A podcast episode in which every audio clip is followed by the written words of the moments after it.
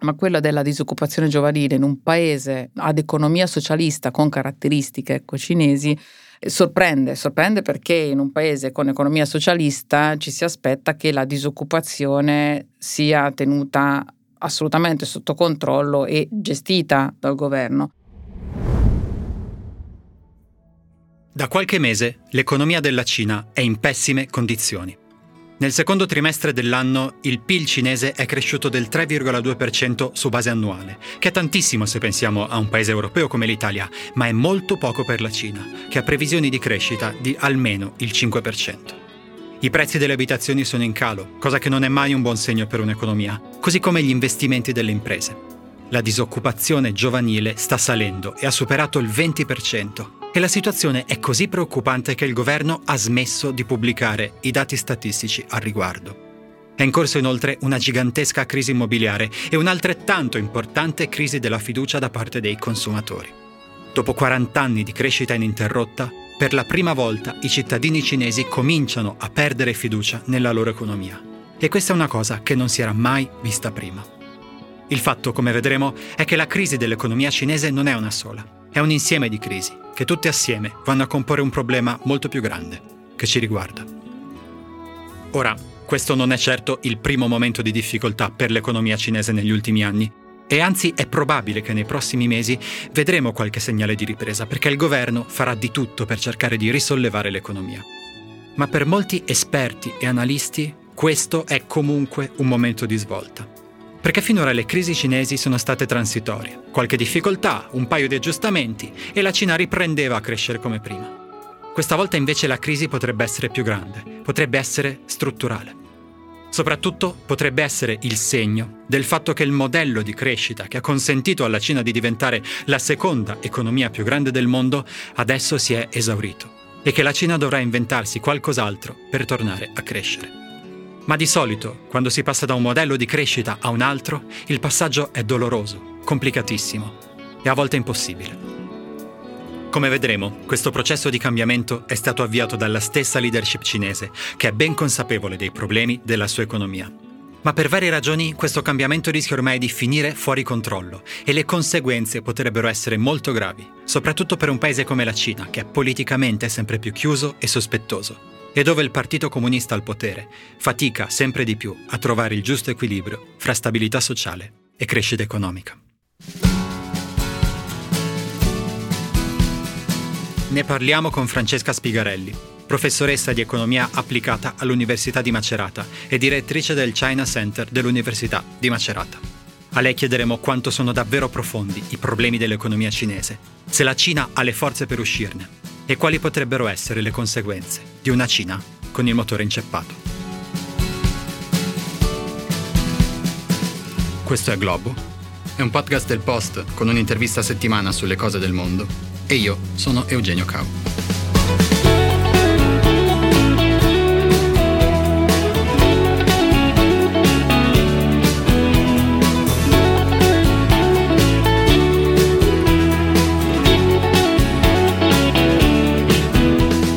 Francesca Spigarelli, benvenuta. Buongiorno. Oggi parliamo delle difficoltà economiche che sta affrontando la Cina negli ultimi mesi, nell'ultimo anno, diciamo. Ed è una storia che è molto importante. Di recente eh, sentivo un, un, esperto economico statunitense che diceva che questa potrebbe essere la storia più importante dell'ultimo anno, se non dell'ultimo decennio.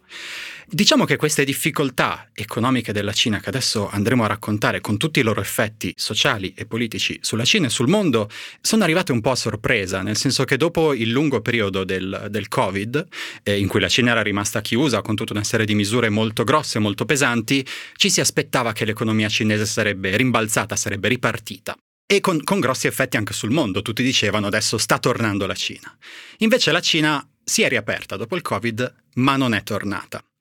E, e non è tornata per tutta una serie di crisi che adesso andremo a raccontare. Vorrei iniziare proprio da qui. La crisi economica cinese di questi ultimi mesi è un insieme di crisi collegate una all'altra. Ti chiederei anzitutto se possiamo spiegarle in maniera semplice, in maniera comprensibile, poi cerchiamo di mettere assieme tutti i puntini. Iniziamo da quella più grande, da quella più, più importante che è la crisi del settore immobiliare. Sì, allora concordo con il fatto che questa crisi sia considerata inattesa e nuova, ma allo stesso tempo è una crisi che ha radici molto lontane e in parte queste radici riguardano il cambiamento strutturale che il governo di Pechino ha intrapreso da ormai molti anni, dall'ascesa di Xi Jinping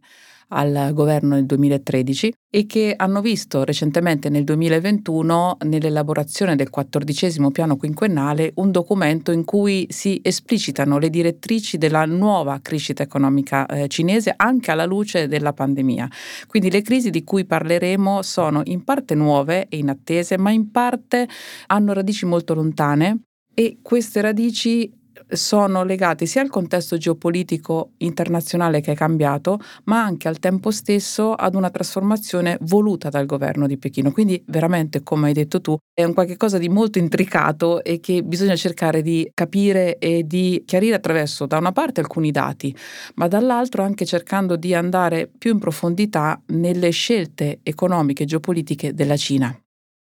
Quindi sicuramente quella che è la crisi più chiacchierata sui giornali e su cui si sofferma moltissimo l'attenzione anche delle testate giornalistiche, del, delle discussioni geopolitiche a livello internazionale è quella della crisi del settore immobiliare. Una crisi che da un lato è nuova, perché è scoppiata nel 2021 attraverso il caso di questo colosso Evergrande che è fallito su più fronti dal punto di vista della possibilità di eh, ripagare i propri debiti, ma dall'altro lato è una crisi che già nel 2014 era stata più volte annunciata e prevista a livello internazionale perché il ehm, settore edilizio è stato al centro del modello di crescita cinese, un settore che ha acquisito un ruolo importantissimo nella crescita del prodotto interno lordo. Ricordiamo che la Cina in 40 anni dalla, diciamo, dallo sviluppo della politica dell'open door di eh, Deng Xiaoping ha sviluppato un'enorme forza nella costruzione di una capacità manifatturiera senza precedenti, un processo di urbanizzazione senza precedenti e il settore immobiliare di conseguenza è esploso. E questo è stato anche voluto dal governo stesso cinese che ha messo nel settore immobiliare, soprattutto ricordiamolo dopo la crisi del 2008, ha messo ingentissime risorse in questo settore. Quindi un settore che è esploso per effetto dell'urbanizzazione cinese, delle mega città che sono cresciute eh, in Cina, non solo Pechino e Shanghai, ma tante città sparse in tutto il territorio cinese e in cui si è data ospitalità non solo alla classe operaia che veniva via via costruita in queste città, ma anche eh, si è dato spazio alla nuova borghesia cinese e quindi un settore immobiliare che ha visto una crescita fortissima. Ecco, questo boom edilizio di lungo termine che ha dato impulso alla crescita cinese si è ora interrotto. Si è interrotto, diciamo, durante il periodo del Covid e la successiva riapertura della Cina non ha visto questa crescita fortissima che tutti si aspettavano, anche e soprattutto a causa del settore immobiliare. Ricordiamoci come è avvenuto nelle nostre crisi occidentali che quando il settore immobiliare si blocca per motivi soprattutto speculativi, quindi una bolla immobiliare, eh, è successo negli Stati Uniti, è successo in Europa dalla crisi del 29, nel 1929 fino a quelle più recenti, si ferma tutto un indotto che è enorme, quindi pensiamo a tutte le industrie eh, che lavorano nel settore delle costruzioni e nelle industrie che forniscono eh, materiali all'interno delle abitazioni. Quindi un intero settore che viene paralizzato. Non solo posti di lavoro, ovviamente, che vengono messi a rischio, ma anche quando il settore immobiliare va in crisi, i problemi riguardano coloro che hanno acquistato le case, che sono in attesa di avere eh, l'appartamento o la casa consegnati, che magari hanno costruito eh, dei percorsi di indebitamento, hanno dei muti e che non riescono a ripagare proprio perché la casa poi non viene eh, consegnata. Quindi i risparmi di milioni di famiglie, eh, anche in Cina, stanno subendo quello che di solito accade nei paesi sviluppati quando va in crisi il settore immobiliare. Quindi i mercati cinesi sono crollati proprio perché eh, questo settore che era centrale nella, nella crescita cinese si è fermato. Non solo il colosso che abbiamo prima richiamato ha avuto grossissime difficoltà, Evergrande, come ho detto prima, che recentemente ha chiesto anche una situazione diciamo, di eh, salvataggio nel mercato statunitense per il suo default, quindi per la sua incapacità di ripagare il debito, ma anche altri colossi eh, so, si sono trovati in grande difficoltà. Country Garden è uno di questi in questi ultimi mesi è stato incapace di ripagare i propri debiti da un lato quando non si ripagano i debiti ovviamente il sistema bancario va eh, in grossa eh, sofferenza e dall'altro lato ha eh, dilazionato i termini di consegna di molte abitazioni. Quindi una bolla che è scoppiata che però, ripeto, era già evidenziata tra le criticità del sistema di sviluppo eh, cinese sia dagli analisti internazionali ricordo un articolo ecco, del 2014 della World Bank, ma è anche ad esempio nel piano quinquennale, il quattordicesimo, il settore immobiliare viene messo sotto osservazione e sotto cura diciamo, del governo cinese con tutta una serie di misure. Quindi, prima crisi, crisi del settore immobiliare, che è anche la più importante, diciamo, l'immobiliare all'interno dell'economia cinese a seconda delle stime pesa tra il 20 e il 25%, esatto, che, è una, che, è una, cosa enorme. enorme. Seconda crisi, diciamo così, una crisi un po' più finanziaria. Sì. Ci sono dei problemi di debito, soprattutto da parte dei governi locali. La Cina è divisa in tantissime province che sono istituzioni enorme perché una sola provincia è grande più di uno Stato europeo tendenzialmente e c'è anche una crisi nel settore bancario. Ci puoi raccontare anche questa?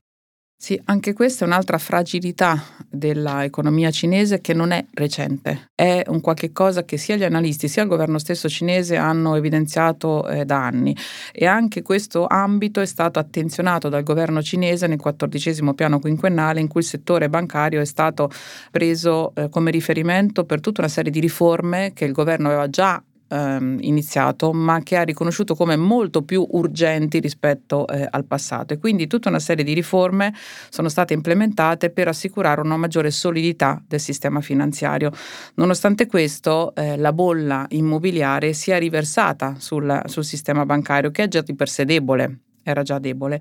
e ci sono vari dati che ci danno una misura di, eh, di, questa dimensione della fragilità del sistema bancario cinese che è legata anche al fatto che oltre al sistema bancario stesso, quindi al sistema diciamo tradizionale, c'è tutto un, un sistema finanziario che viene chiamato shadow banking, che è costituito da veicoli finanziari, eh, da fondi di investimento che fanno affluire finanziamenti alle imprese, soprattutto quelle del settore immobiliare, attraverso una raccolta del risparmio, soprattutto da ehm, privati facoltosi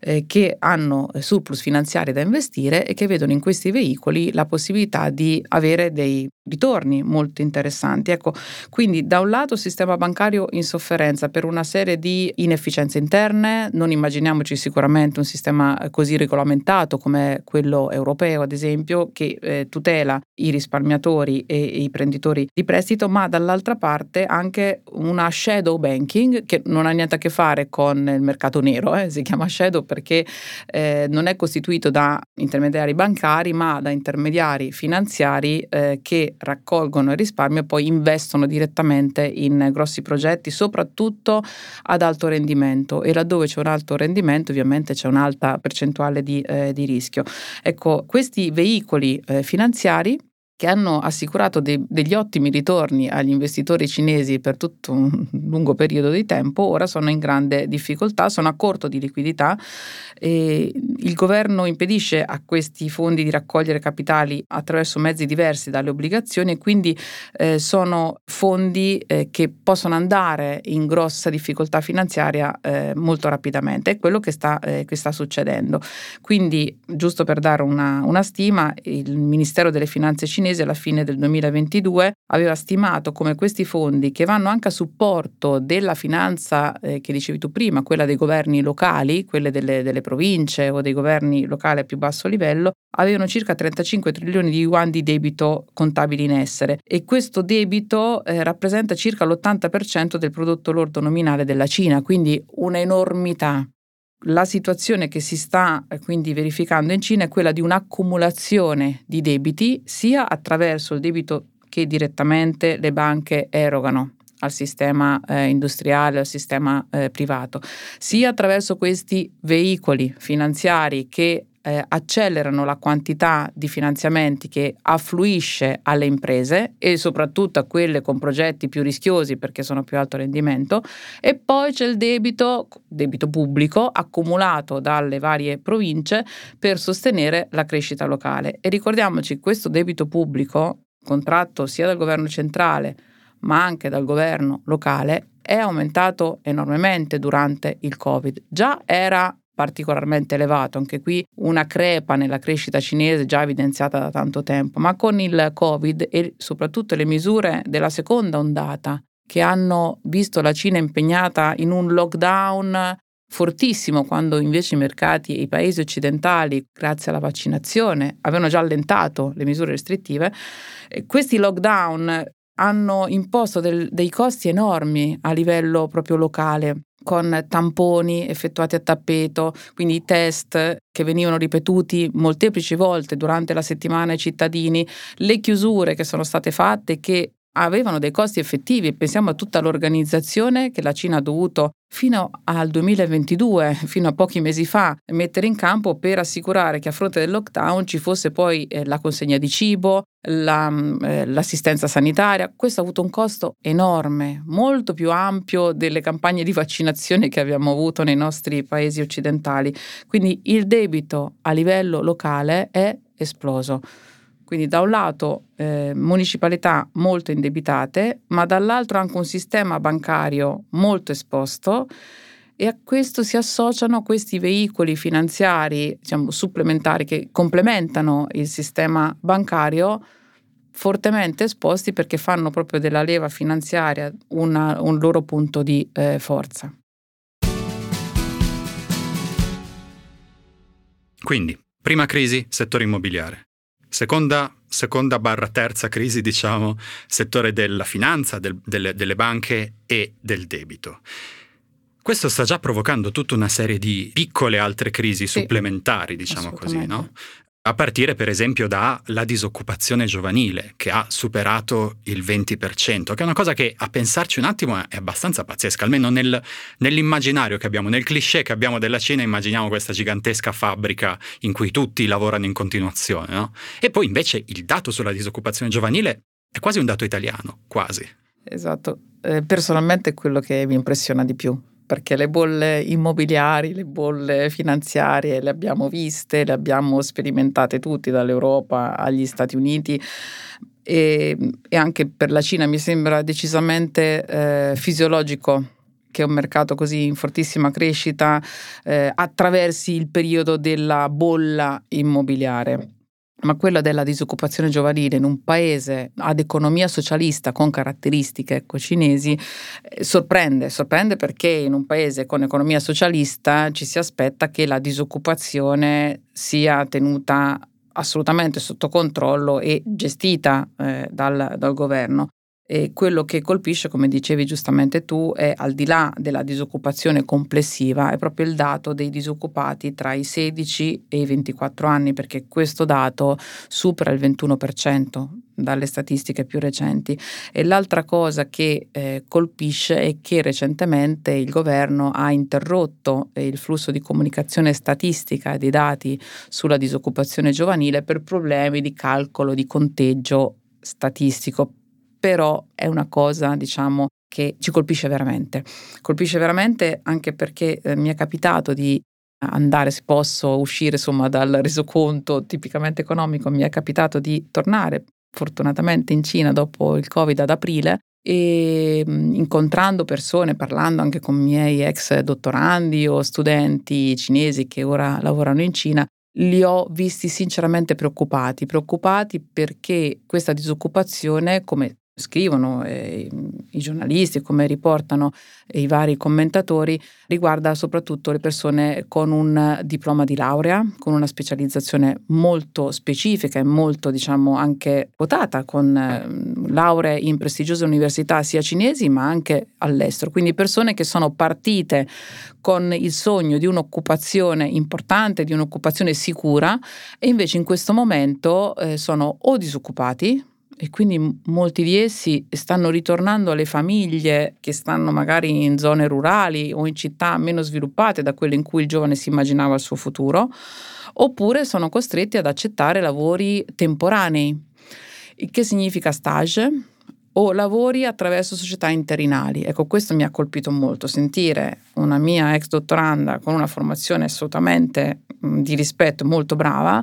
dirmi di essere preoccupata perché il suo lavoro di rientro dall'Europa, dove ha fatto tutto il suo percorso di, di crescita, è attraverso una società interinale Che Mi ricorda qualcosa. Ecco, ci ricorda qualcosa, è qui il dramma, qualcosa che eh, non avevo mai sentito, visto o non avevo mai notato in Cina, una disoccupazione giovanile che crea quindi grande scontento, sconforto, quasi la fine di un sogno. Ora, io spero che sia una cosa temporanea perché dalle analisi che sono disponibili quello che emerge è che una parte di questa disoccupazione fa parte di quella che eh, quando insegno economia ai miei studenti definisco disoccupazione ciclica, cioè una disoccupazione che è legata alla mh, ciclicità dell'economia, quindi quando il prodotto interno lordo cresce meno del previsto, come è il caso della Cina, ovviamente le imprese assumono di meno e assorbono meno manodopera, ma è una disoccupazione che ci si aspetta verrà riassorbita nell'immediato non appena il ciclo economico tornerà più florido. E questa è una disoccupazione che ci preoccupa meno,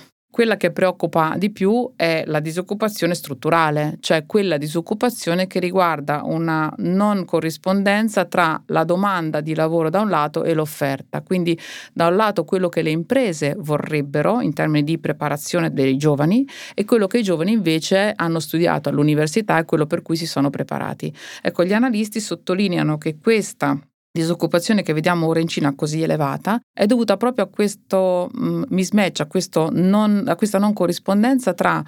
la specializzazione che le imprese cinesi vogliono dai ragazzi e quello che i ragazzi invece hanno studiato nelle, nelle università. Questa disoccupazione eh, strutturale richiede riforme importanti, riforme diciamo di lungo periodo nel sistema educativo nel modo con cui le scuole e le università impostano i propri programmi eh, per fare uscire una forza lavoro pronta alle esigenze delle imprese. Ecco, quindi il riassorbimento di questa disoccupazione potrebbe richiedere molto molto tempo.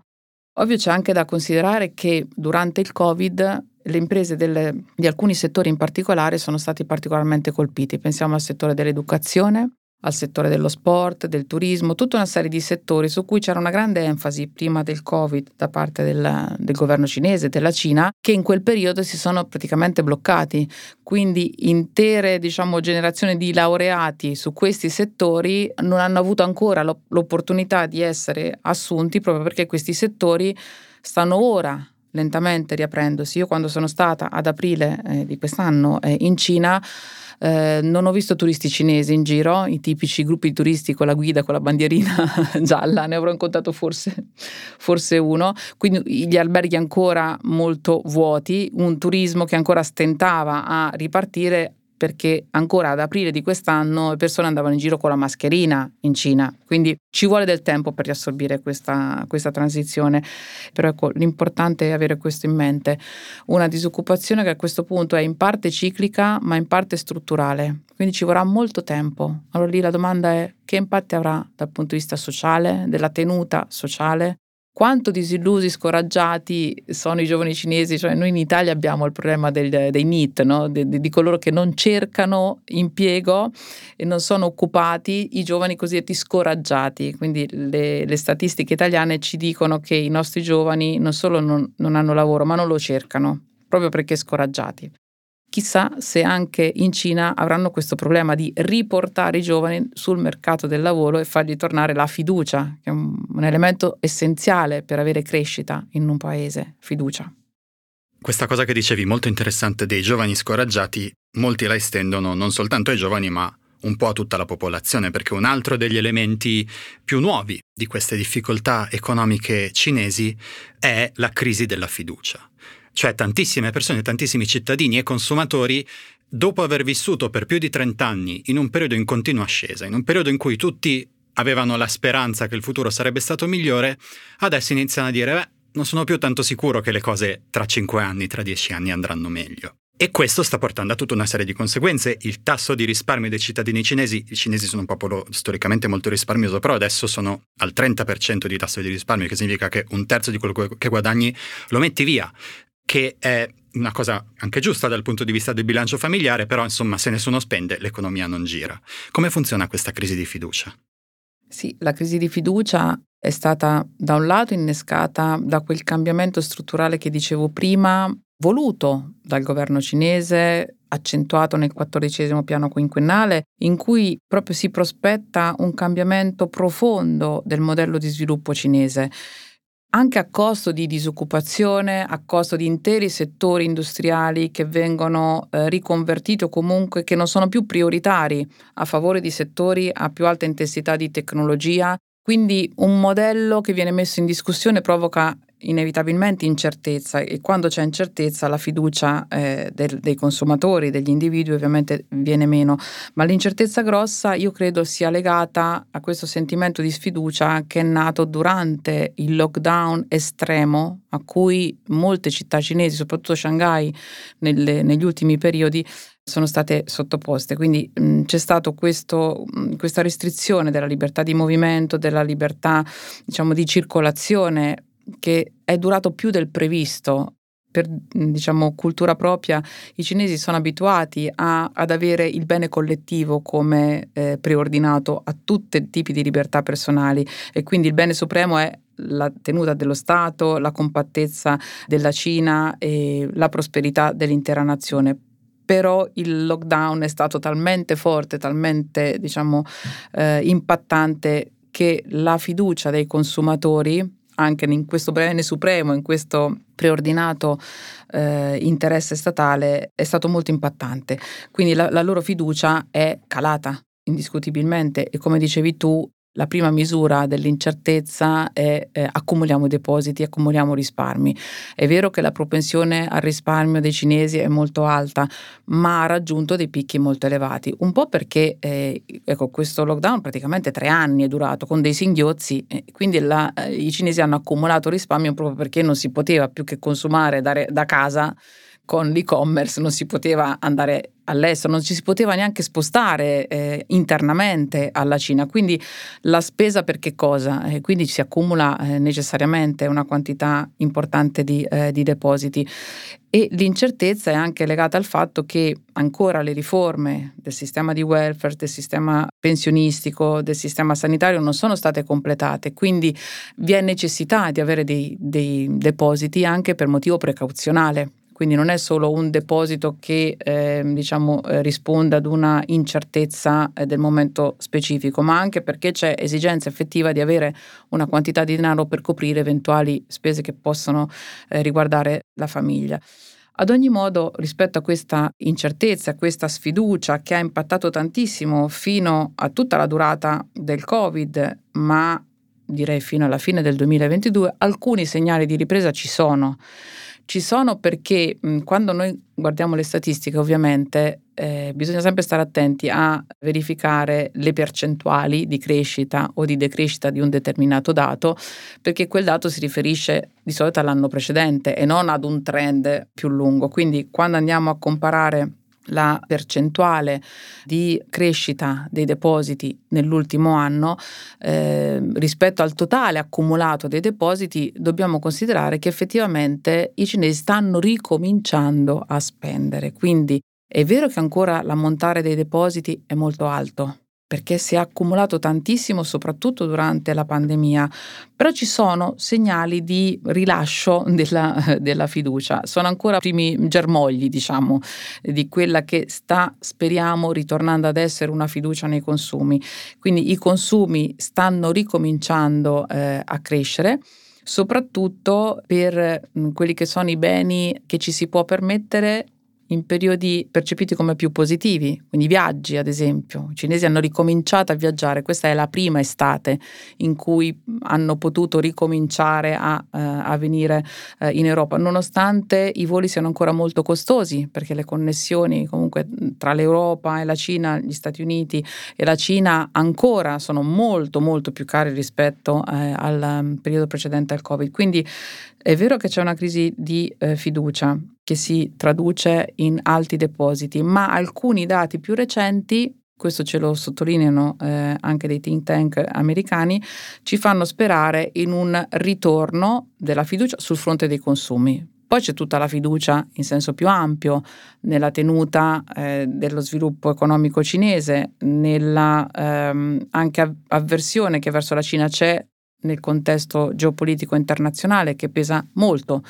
eh, in, questo, in, questo, contesto di eh, poca fiducia che i cittadini eh, sentono o di percezione diciamo negativa del contesto, eh, del contesto esterno. Quindi sicuramente un tema da attenzionare, quello della fiducia, che come dicevamo nella risposta precedente, nella domanda insomma, precedente, è legato eh, ai giovani.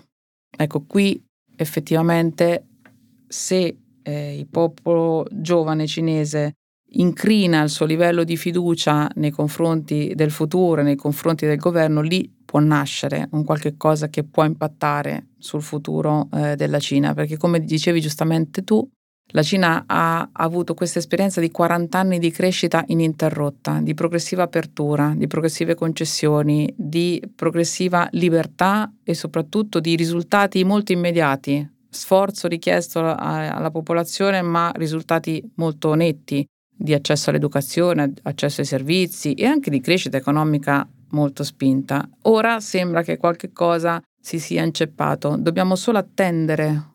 un po' più di tempo per capire se è un effetto di reazione lunga rispetto al Covid, che ripeto, fino ad aprile di quest'anno ancora era, non si poteva andare in Cina, la gente era limitata nei viaggi, quindi ancora c'è un effetto post-Covid in Cina. A noi sembra strano perché ormai noi ne siamo usciti mm. da diverso tempo, ma lì ancora c'è, quindi bisogna aspettare qualche mese di ulteriori dati per capire se questa crisi di fiducia è temporanea o è anch'essa strutturale.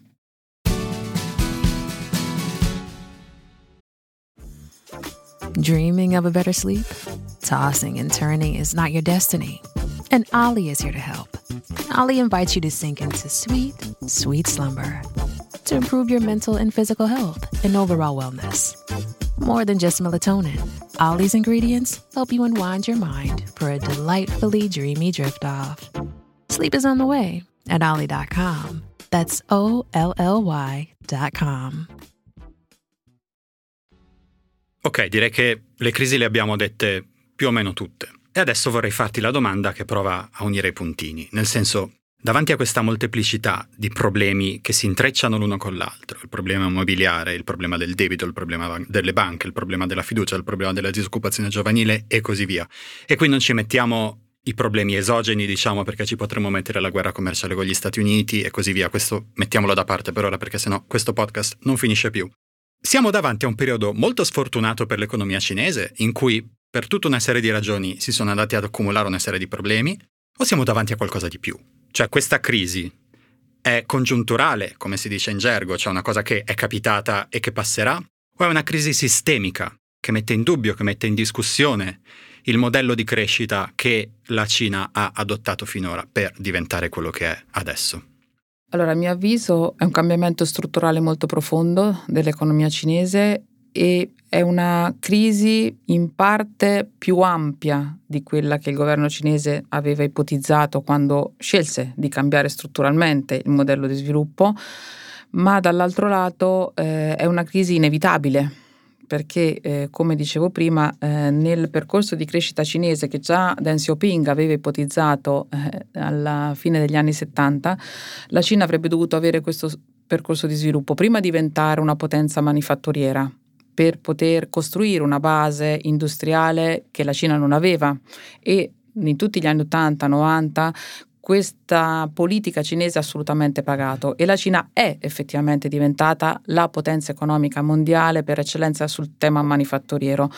Ma l'ulteriore step di questo percorso di crescita eh, era mh, legato a una Cina che si affermava come potenza economica mondiale e ovviamente una potenza economica mondiale non può basare la sua economia solamente sulle industrie manifatturiere, industrie diciamo a bassa intensità di tecnologia ad ampio utilizzo di lavoro. Quindi la fase 2 del modello di crescita cinese era una crescita più legata alla tecnologia, all'innovazione, ad un modello di sviluppo molto più simile a quello degli Stati Uniti, a quello della Germania, a quello del Giappone rispetto a una eh, ecco, semplice casa manifatturiera eh, per, per, tutti i, i paesi occidentali. Quindi questo cambiamento da paese manifatturiero a paese innovatore e di eh, frontiera per la tecnologia ha dei costi, ha dei grossissimi costi. Pensiamo proprio a tutta la riallocazione delle industrie che la Cina sta facendo lungo la via della seta, ma non solo, per spostare capacità produttiva dalla Cina a fuori Fuori perché? Perché produrre con ampia intensità di lavoro ha dei costi molto elevati e gli stipendi in Cina sono molto più alti, quindi non conviene più neanche ai cinesi produrre in Cina cose a, bassa, a basso contenuto di tecnologia. Quindi c'è tutto uno spostamento di produzioni fuori e di riorganizzazione industriale. Quindi molta meno manifattura eh, semplice, tra virgolette, e più manifattura sofisticata o manifattura di prodotti ad alta intensità tecnologica. Ecco, questo ha inevitabilmente, in ogni contesto, avrebbe provocato eh, disoccupazione temporanea, avrebbe provocato incertezza, avrebbe provocato sfiducia. In più, ovviamente, è vero che la dobbiamo tenere fuori, però questa trasformazione cinese verso un modello di sviluppo trainato dalla tecnologia ha inevitabilmente innescato diciamo, reazioni dei partner internazionali per cui la Cina fino a un certo punto era effettivamente la base produttiva di tutte le multinazionali internazionali perché c'era costo di lavoro basso, perché c'era possibilità di inquinare, perché c'era quindi standard ambientali diciamo meno stringenti rispetto all'Occidente e un ampio mercato di riferimento e nel momento in cui la Cina si vuole scrollare di dosso questo ruolo per assumere quello di potenza tecnologica, è ovvio che le relazioni internazionali cambiano quindi a mio avviso una crisi che si è innescata fortissima con il Covid, in parte gli aggiustamenti, come se ci fosse stato un terremoto diciamo, in un paese però in un contesto già diciamo, sconvolto da ristrutturazioni pesanti interne. Quindi direi che la crisi in parte è temporanea, in parte è strutturale. Questo strutturale significa che la Cina l'ha provocata cambiando il suo modello di sviluppo e ovviamente una parte di questo cambiamento è stato anche indotto da come dall'esterno gli altri paesi guardano la Cina e si interfacciano con la Cina. Quando Xi Jinping eh, nel quattordicesimo piano quinquennale voleva proprio mettere in evidenza come la crescita economica cinese dovesse basarsi non più solamente sulle forze esterne, che per anni, decenni hanno alimentato la crescita cinese, le esportazioni, gli investimenti che venivano fatti dall'Occidente verso la Cina, ma doveva cambiare eh, la sua diciamo, struttura in una economia che innanzitutto guarda ai consumi interni, quindi un'economia che sempre più produce per il proprio mercato, un mercato vastissimo di un miliardo e 500 milioni di persone che crescono il loro potere d'acquisto,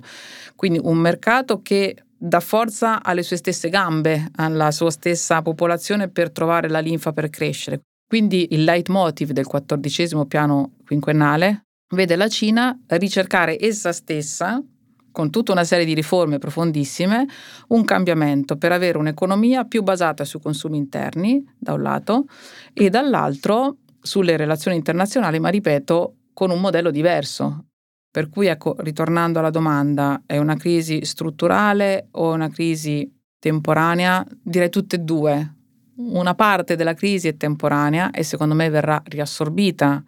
in questo strascico post-Covid che ancora si sta eh, perpetuando è in parte strutturale. Ovvio che non possiamo tirare fuori da questo discorso economico le considerazioni geopolitiche però, perché nel programma di Xi Jinping credo che questa avversità che si sta scatenando contro la Cina non sia stata ben, ben ponderata. In parte sì, ma non completamente.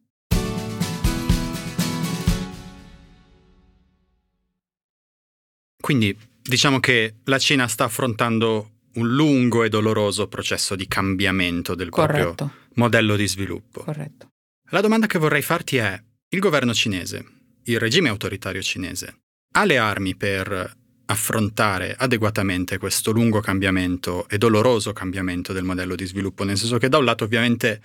in molti dicono, beh, quando hai il governo assoluto, poi non è vero che in Cina in Xi Jinping ha il governo assoluto, però insomma quando hai un governo autoritario, quando hai tante leve tra le mani, puoi muoverle a tuo piacimento e puoi cambiare le cose meglio di quanto non potrebbe fare una democrazia che ha tutti i suoi pesi, contrappesi e così via. L'altro canto però è anche vero che molti ritengono che i sistemi di governo autoritari funzionino fino a un certo punto, quando si parla di portare la crescita economica a un paese, quando poi il gioco si fa duro, quando poi le complessità, quando le crisi iniziano a scoppiare una dopo l'altra, l'elasticità della democrazia aiuta. E questo un po' lo stiamo vedendo in Cina, nel senso questo grande cambiamento di modello economico è una cosa di cui si parla da 15 anni, no? questa cosa per cui il modello economico basato sugli investimenti e sulla manifattura è una cosa più basata sui consumi interni, se ne parla insomma da molto prima di Xi Jinping. Eppure l'economia cinese a volte sembra un po' come una persona che soffre di dipendenza da sostanze, no? viene, viene, continuamente stimolata. Queste crisi dell'immobiliare soprattutto scoppiano periodicamente, poi arriva lo stimolo, si ricomincia, poi scoppia di nuovo, arriva lo stimolo, si ricomincia, perché è complicato uscire da questa dipendenza dall'immobiliare. Esatto, è giustissimo. E in un sistema come quello cinese può funzionare, cioè stiamo parlando di un cambiamento di, di modello economico che di fatto nella storia non è riuscito praticamente a nessuno. No e non è riuscito a nessuna economia delle dimensioni e delle complessità della Cina. Il governo cinese, con tutti i suoi punti di forza e i suoi punti di debolezza, ha le armi giuste per, per riuscirci oppure no? La domanda è se il governo ha effettivamente poi gli strumenti per portare a termine questo suo ruolo. Questa legittimazione continuerà perché fino adesso è stato legittimato dalla, dal popolo che ha visto poi dei risultati concreti e eh, effettivi, io credo che un, un, un aspetto centrale è legato a quello di cui discutevamo poco fa, cioè garantire la fiducia e garantire l'occupazione e una costante crescita economica, magari non a ritmi come quelli del passato, ma un continuo miglioramento. Questo è cruciale. Continuo miglioramento significa, eh, ripeto, non una crescita a due cifre del prodotto interno lordo come è avvenuto, ma una crescita più armoniosa, una crescita più bilanciata e che porti a una distribuzione della ricchezza molto più equa rispetto a quello che non si è visto eh, finora, dando ai giovani prospettive di crescita e di opportunità di successo per il futuro. Questo è centrale, anche perché ovviamente i cittadini cinesi viaggiano, girano, si confrontano e ritornando in patria debbono poter trovare quel sogno che è stato finora il sogno cinese. Eh, Deng Xiaoping eh, aveva in mente la volontà di riportare la Cina al suo antico splendore, che era quello poi del 600, del 700, quando la Cina in quei secoli era il centro economico del, del mondo. Io mh, insegno all'Università di Macerata, che è eh, diciamo, la madrepatria di Matteo Ricci, il gesuita che andò in Cina alla fine del Seicento e che eh, dipingeva eh, una Cina nella sua mappa mappa, eh, nel suo mappamondo disegnato come eh, il centro del mondo, Zhongguo, come dice la parola stessa. Quindi riportare la Cina a quello splendore significa non solo avere delle performance economiche come quelle che ha avuto la Cina, ma anche avere un popolo che complessivamente è contento, soddisfatto e fiero di questo percorso. Ora, se noi compariamo quello che è avvenuto negli ultimi 40 anni, è indubbio, come dicevi tu, che la Cina ha effettuato un vero e proprio miracolo. Il governo cinese è stato in grado di ridurre la povertà, di portare lo sviluppo. Io la prima volta che sono andata in Cina avevo poco più di vent'anni e se me la riguardo adesso la Cina è ovviamente un altro pianeta, ma è un altro pianeta che annualmente si rinnova. Quindi il governo ha gli strumenti culturali per poter continuare a svolgere il proprio ruolo, ad essere legittimato a portare avanti le riforme, dovrebbe a mio avviso farlo con lo stesso approccio con cui è stato fatto negli ultimi 40 anni, quindi un approccio in cui costantemente sia garantita alla popolazione non solo una fetta di sviluppo economico, ma anche una maggiore apertura, maggiori concessioni, maggiori possibilità per tutti. Questo potrebbe venir meno eh, ovviamente se lo Stato non porta avanti fino in fondo tutta una serie di riforme che ancora sono pendenti dal settore finanziario al settore bancario, come abbiamo visto prima, riforme della pubblica eh, amministrazione, delle imprese pubbliche, perché altrimenti questo circolo mm, quasi drogato, come dicevi tu, di, di sussidi e di eh, supporto che dallo Stato viene ai vari settori, eh, si mangia il futuro della Cina. Quindi il governo deve trovare le forze per aprire ulteriormente piuttosto che chiudere, come in alcuni casi abbiamo visto, quindi restringere e trovare la forza anche di, da un lato, avere un ruolo internazionale importante, come compete ad uno Stato importante come la Cina, dall'altro trovare una maggiore diciamo, distensione a livello internazionale, perché comunque questa tensione geopolitica che abbiamo visto anche con l'assenza del Premier al, al G20 eh, in India si sente, si sente quasi fosse una, eh, una frattura. Quindi Secondo me la forza ce l'ha perché a livello culturale, a livello di accettazione di tutta una serie di riforme da parte del, del popolo c'è.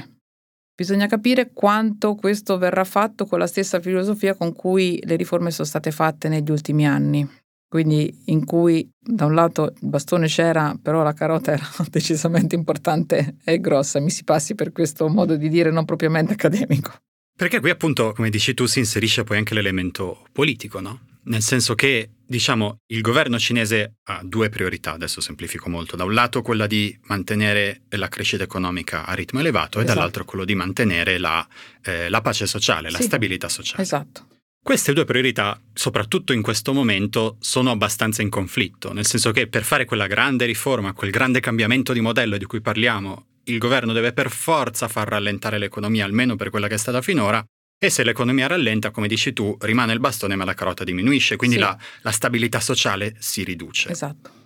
E questo è un po' un problema perché diciamo che il grande patto sociale su cui si è basata la società cinese negli ultimi 40 anni è quello che è nato dopo il massacro di Piazza Tiananmen, no? Per cui, anche qui semplificando molto, noi vi diamo una crescita economica eccezionale, vi diamo maggiore ricchezza personale, voi evitate di chiederci riforme politiche.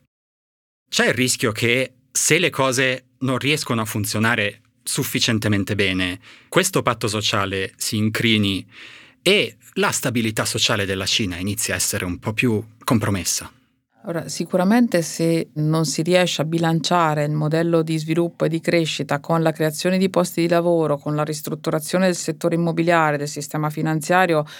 questo poi porta inevitabilmente allo scontento della popolazione, perché pensiamo a tutti quei proprietari di immobili che non vengono consegnati, ai tantissimi lavoratori che non ricevono lo stipendio dai grossi colossi dell'immobiliare o dell'indotto eh, dell'immobiliare. La protesta ovviamente e la, la sensazione di,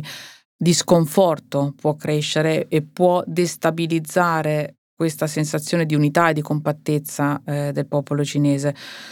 Io credo che però il percorso svolto finora dalla Cina è stato così eh, importante e così ampio da dare gli strumenti al governo per riuscire a bilanciare questi due ambiti, quindi la crescita economica e la tenuta eh, sociale. Ovviamente si tratta sempre di situazioni molto delicate, come abbiamo visto con le proteste di Hong Kong, ad esempio, di situazioni che possono degenerare rapidamente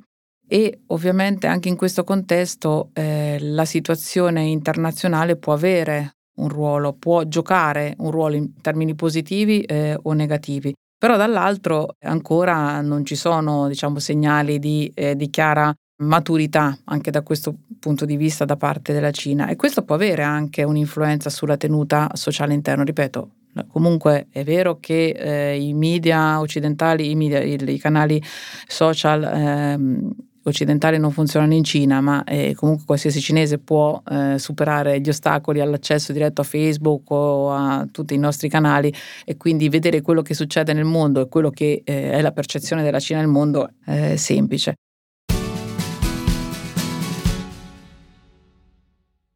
Prima di arrivare ai consigli vi ricordo che la mail di Globo è globo.it e vi chiedo di condividere questo podcast con le persone a cui pensate potrebbe piacere. Oggi vi faccio anche un consiglio speciale perché questa settimana è uscito un nuovo podcast del Post. Si intitola Per fare il post ed è un podcast per abbonati e registrati in cui cerchiamo di far conoscere la redazione e il lavoro che sta attorno alla creazione e alla costruzione del post. Sono uscite le prime quattro puntate, le prossime usciranno man mano nei prossimi mesi e in queste quattro puntate Matteo Caccia intervista una persona importante dentro il post che racconta un pezzettino del suo lavoro.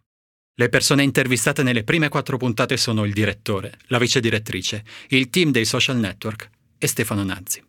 È un ascolto che consiglio a chiunque tenga e abbia a cuore il progetto del post. E adesso Francesca Spigarelli ti chiedo tre consigli, libri, film, podcast, musica, serie tv che ti hanno ispirato e che vorresti suggerire. Allora, tra i consigli vorrei innanzitutto eh, evidenziare come studiare, commentare e parlare di Cina richiede una conoscenza della cultura cinese, della eh, filosofia cinese e del modo di pensare di questo popolo straordinario dalla tradizione antichissima e dalla cultura veramente ultramillenaria. Non si può leggere e osservare la Cina con la nostra cultura in mente. Quindi essere preparati ad osservare e a commentare la Cina attraverso una conoscenza della sua filosofia e della sua cultura, anche quando si parla di economia o di banche o di settore immobiliare, perché quello che accade là non ha lo stesso valore o la stessa diciamo, capacità di, ehm, di, farci intercettare dei fenomeni eh, che avremmo in Occidente con i nostri eh, diciamo, occhiali culturali. Quindi mh, io consiglio tantissimo, ad esempio, un librino semplice, ma frutto di tanta esperienza e tanto studio, che è il libro eh, Europa-Cina del professor Mignini. Filippo Mignini è ehm, un professore emerito dell'Università di Macerata, un esperto eh, filosofo, eh, esperto di etica e di cultura cinese anche in cui si fa un paragone tra la cultura occidentale e la cultura cinese, passando per quelli che sono i, valori fondanti eh, del, di entrambe le culture, passando per la filosofia, passando per la lettura di che cos'è democrazia, che cos'è libertà personale. Quindi questo lo consiglio tantissimo, Filippo Mignini, Europa-Cina. L'altro consiglio è di mantenere positiva la percezione sulla crescita cinese, perché è vero che l'economia cinese ha tante difficoltà e tante incertezze, eh, però c'è anche tanta retorica dietro questa interpretazione. Pensiamo come ad esempio in Italia nel 2019 c'era una percezione estremamente positiva dei rapporti con la Cina, abbiamo firmato il memorandum of understanding che adesso è ritornato nel suo, diciamo, eh, in tutto il suo clamore mediatico. La Cina sembrava essere la risposta a tutti i problemi economici occidentali perché era un mercato, perché era un luogo in cui andare a investire, ora c'è l'opposto c'è tanto di retorica dietro, eh, anche sull'interpretazione dei dati di crisi, come ho citato diverse volte, i segnali della crisi c'erano già dal 2014, da, insomma da, da, da tanto tempo fa, non sono recenti. C'è diciamo un'accentuazione di una percezione negativa eh, verso la Cina che deriva dall'ostilità geopolitica internazionale. Quindi continuiamo a leggere, continuiamo a guardare questo paese con eh, grandi aspettative di crescita, di apertura e di coinvolgimento internazionale di questo, eh, di questo paese. E quindi il terzo consiglio è di andare in Cina perché finché non ci vai non ti rendi conto di quello che c'è. Questo vale per tutti i paesi ovviamente, però veramente la Cina vale la pena di essere vissuta, vista ed apprezzata e incontrare le persone che sono estremamente cordiali, estremamente diciamo vicine alla nostra cultura è bellissimo perché accanto alla modernità c'è ancora tanta tradizione, quindi se si va a Pechino si vedono ancora nei cortili delle, dei palazzi le persone che fanno la, il tai chi oppure i balli di gruppo, ci sono i nonni con i bambini perché c'è questa cultura bellissima eh, che è molto vicina alla nostra, degli anziani che eh, si prendono cura eh, dei bambini, quindi il consiglio è andare in Cina e visitare le grandi città così come le eh, periferie per capire quello che c'è in Cina, tanti contrasti ancora tante disuguaglianze come ne abbiamo noi però come ci sono in Italia, come ci sono negli Stati Uniti. Quindi eh, leggere, mantenere l'attenzione molto alta um, in termini positivi e poi viaggiare e conoscere di persona la Cina. Altrimenti la nostra percezione sarà sempre narrata o distorta da visuali, diciamo, diverse. Francesca Spigarelli, grazie. Grazie a voi, grazie per l'ospitalità.